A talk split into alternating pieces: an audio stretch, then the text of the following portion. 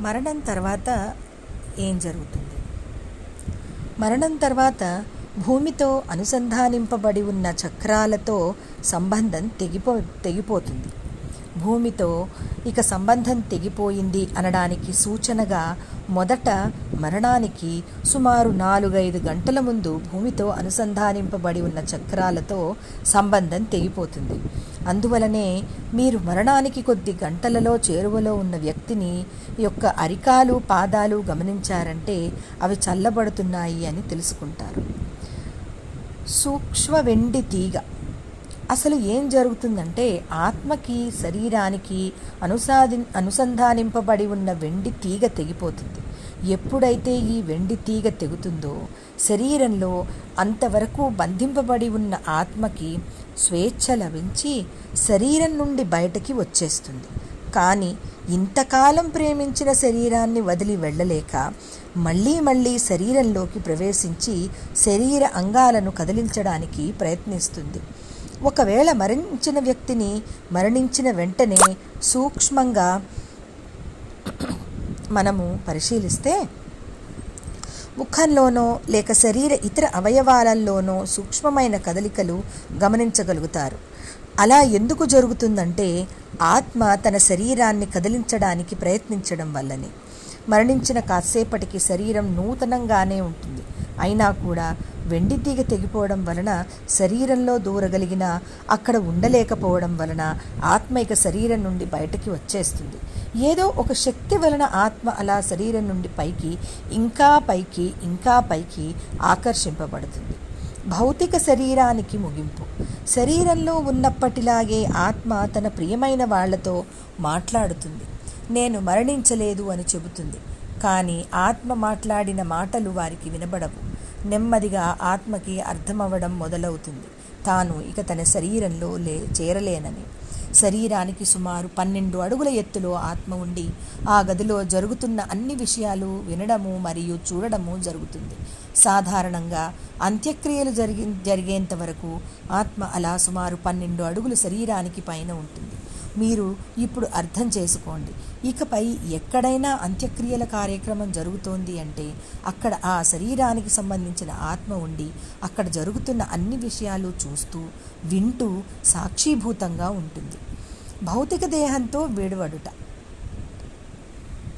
ఇక అంత్యక్రియలు కూడా జరిగాక తన దేహానికి అంత్యక్రియలు చూసుకున్నాక ఆత్మకి ఇక భూమిపై తన జీవనం లేదని మరియు పార్థివ దేహం పంచభూతాలలో కలిసిపోయిందని నిర్ణయించుకుంటుంది.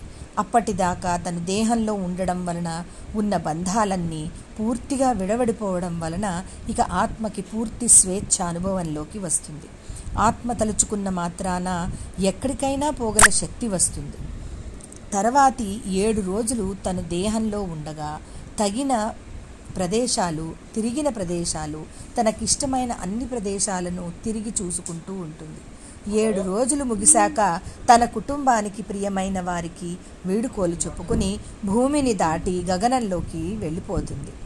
ఆత్మ ప్రయాణం ఆత్మల లోకానికి వెళ్ళడానికి ముందు ఒక పెద్ద మార్గం గుండా ఆత్మ ప్రయాణం చేయవలసి ఉంటుంది. అందువలన తరువాతి పన్నెండు రోజులు అత్యంత ముఖ్యమైనవి. ఈ పన్నెండు రోజులలో మనం జరుపవలసిన కార్యక్రమాలు చక్కగా నెరవేర్చవలసి ఉంటుంది. మరియు మనం చేసిన తప్పులను క్షమించమని ఆత్మని అడగడము మరియు ప్రార్థించడము జరుపవలను.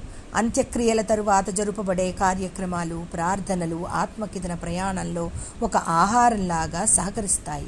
ఆత్మల లోకానికి అడుగు పెడుతున్న పెడుతున్నాను అన్న సూచనగా మార్గం యొక్క ముగింపులో ఆత్మకి ఒక అతి పెద్ద వెలుగు కనపడుతుంది. పూర్వీకులను కలుసుకొనుట కూడా జరుగుతుంది. హిందువులు పదకొండవ మరియు పన్నెండవ రోజున జరుపబడే ఇతర కార్యక్రమాల వలన ఆత్మ తన పూర్వీకులను ఆప్తమిత్రులను బంధువులను మరియు తనకు మార్గనిర్దేశనం చేసిన వారిని కలుసుకోవడం జరుగుతుంది. మనం భౌతికంగా ఎలాగైతే మన దూరపు బంధువులు మన ఇంటికి వచ్చినప్పుడు ఆనందంగా కౌగిలించుకుంటామో అదేవిధంగా ఆత్మల లోకంలో కూడా పన్నెండవ రోజున మరణించిన పూర్వీకులు ఆ ఆత్మని ఆహ్వానించి మనస్ఫూర్తిగా కౌగలించుకుంటారు. ఆ తరువాత ఆత్మ యొక్క మార్గనిర్దేశకులు ఆత్మని తన భూలోకంలో బాధ్యత వహి వహించిన సంఘటనలను సమీక్షించుకోవడానికి ఒక పెద్ద వెలుగు వంటి బోర్డు ఉన్న ప్రదేశాన్ని చి- తీసుకువెళ్తారు. దీనినే కార్మిక్ బోర్డ్ అంటారు. ఆ బోర్డులో గత జన్మలో జరిగినదంతా చూపబడుతుంది. జీవితాన్ని పరిశీలించుకుంట. ఇచ్చట అంక్ష పెట్టేవా ఆంక్ష పెట్టేవారు నిర్ణయించేవారు ఎవ్వరూ ఉండరు. ఎలాగైతే ఆత్మ భూమిపైన తన జన్మలో ఇతరులను నిర్ణయించిందో అంటే జడ్జ్ చేసిందో అలాగే ఇక్కడ తనని తానే జడ్జి చేసుకుంటుంది. భూమిపై ఎవరికైతే కష్టాలను కలిగించిందో అవన్నీ చూసుకొని తాను తప్పు చేశానని ఫీల్ అవుతుంది. తాను చేసిన తప్పుల నుండి జ్ఞానం పొందటానికి శిక్ష కావాలని కోరుకుంటుంది. ఈ విధమైన తన గత జీవితాన్ని పరిశీలించుకోవడం ద్వారా రాబోయే తన జీవితానికి ఒక బ్లూ ప్రింట్ అనే ఒక నకలు తయారు చేసుకుంటుంది. అంటే ఒక ప్లాన్ వేసుకుంటుంది. ఎలాంటి సంఘటనలని ఎదుర్కోవాలి? ఎలాంటి ఛాలెంజ్లను ఎదుర్కోవాలి? ఎలాంటి కష్టాలను అధిగమించాలి? ఇలాంటి ఎన్నో నిర్ణయాత్మక రచనలతో నకల తయారు చేసుకుంటుంది. ఇంకా చెప్పాలంటే నిమిషాలతో సహా వయస్సు వ్యక్తులు పరిసరాలు సంభవాలు లేక సంఘటనలు అన్నీ తాను ఎదుర్కొనవలసి వచ్చి వస్తుందని తను నిర్ణయించుకుంటుంది. నకలు లేదా నమూనా? ఈ విధంగా మన తప్పిదాలకి మనమే బాధపడతాము మరియు శిక్షలు విధించుకుంటాము. ఒక ముఖ్య విషయం చెప్పాలి. అది ఏమిటంటే మీరు ఒక తప్పు చేసే దానికి పది రెట్లు లేదా ఇరవై రెట్లు అధికంగా బాధపడాల్సి వస్తుందని అంటూ ఉంటారు. ఇది నిజం కాదు. కానీ ఆత్మ తన గత జన్మ పరిశీలన చేసుకున్నాక ఎంత తక్కువగా బాధపడుతుందో అంత ఎక్కువగా శిక్షణ విధించుకుంటుంది. ఒకసారి ఐదు నెలలు ఒక వ్యక్తి తాను బాధపెట్టి ఉంటే రెండు సంవత్సరాలు తన రాబోయే జన్మలో బాధపడాలి అని కూడా నిర్ణయం తీసుకుంటుంది.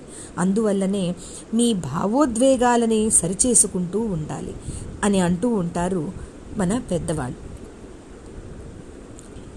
ఎందుకంటే అవే తర్వాత కూడా మన వెంట ఉంటాయని వాటిని మనము మోసుకుపో పోతాము అని అంటూ ఉంటారు. ఒకసారి ఈ నమూనా పూర్తిగా తయారు చేసుకున్నాక ఒక ప్రశాంతతతో కూడిన కాలం ఆత్మకి అప్పుడు ప్రారంభమవుతుంది. మరుజన్మ. మన మరుజన్మ ఆత్మలోకంలో తయారు చేసుకున్న నకలుపై ఆధారపడి ఉంటుంది. జన్మకి మరుజన్మకి మధ్య ఇరవై నుంచి ముప్పై ఏళ్ళు పట్టవచ్చు. లేదా ఇంకా ఎక్కువ కాలం కూడా పట్టవచ్చు. మన తల్లిదండ్రులను మనమే నిర్ణయించుకుంటాము.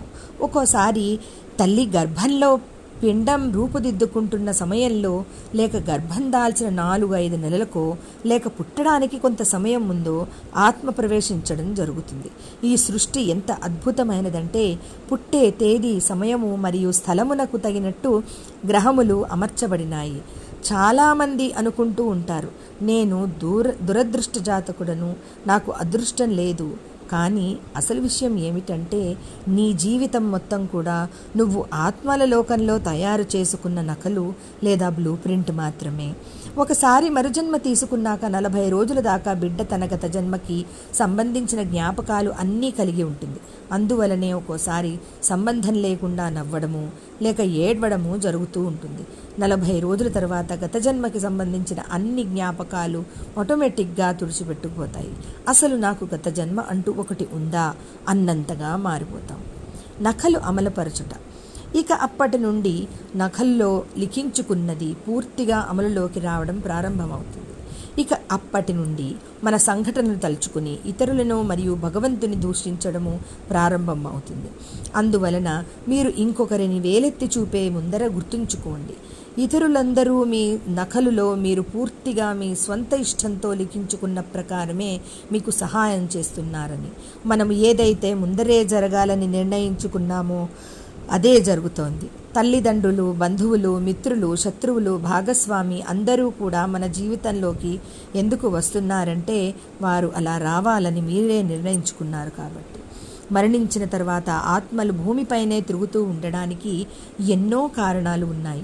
వాటిలో కొన్ని చేయవలసిన పని మధ్యలో ఆగిపోవడం అత్యంత దుఃఖం గాయాల వలన మరణించడం అనుకోని సమయంలో అంటే ఉన్నపళంగా మరణం సంభవించడం ఏది ఏమైనప్పటికీ ఆత్మకి పన్నెండు రోజుల గడువు మాత్రమే ఉంది.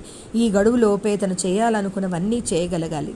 పన్నెండు రోజుల తర్వాత కొంతకాలం ఆగి ఆత్మల లోకాల ద్వారా కూడా మూసివేయబడుతుంది. అలా జరిగితే ఆత్మల పరిస్థితి మరీ దయానీయకం అయిపోతుంది. ఎందువలన అంటే అవి ఆత్మల లోకానికి వెళ్ళలేవు భూలోకంలో శరీరంతో వ్యవహరించడానికి మళ్ళీ జన్మ తీసుకోలేవు. అందువలననే మన ప్రార్థనలు మరియు మరణించిన వారికి జరుపబడే కార్యక్రమాలు అతి ముఖ్యమైనవి. అలా చేయడం వలన ఆత్మలు తమ ప్రయాణాన్ని ప్రశాంతంగా సాగించి ఆత్మల లోకానికి వెళ్ళి చేరుతాయి. హిందూ సంప్రదాయంలో ఆ పన్నెండు రోజులు దేవాలయానికి వెళ్ళడం నిషిద్ధం అని ఉంది. మనము మరణించిన వారికి కాపాడుటకు వారు తమ గమ్యాన్ని చేరుటకు మన వంతు సహాయం చేయడం కూడా ఎంతో ప్రాధాన్యమైనదే. మనకి మరణం లేదు మరణం అనేది అంతం కాదు. అది ఒక విడిది సమయం మాత్రమే. మళ్ళీ మనం కలుసుకోవడానికి ఇది ఒక నమూనా మాత్రమే.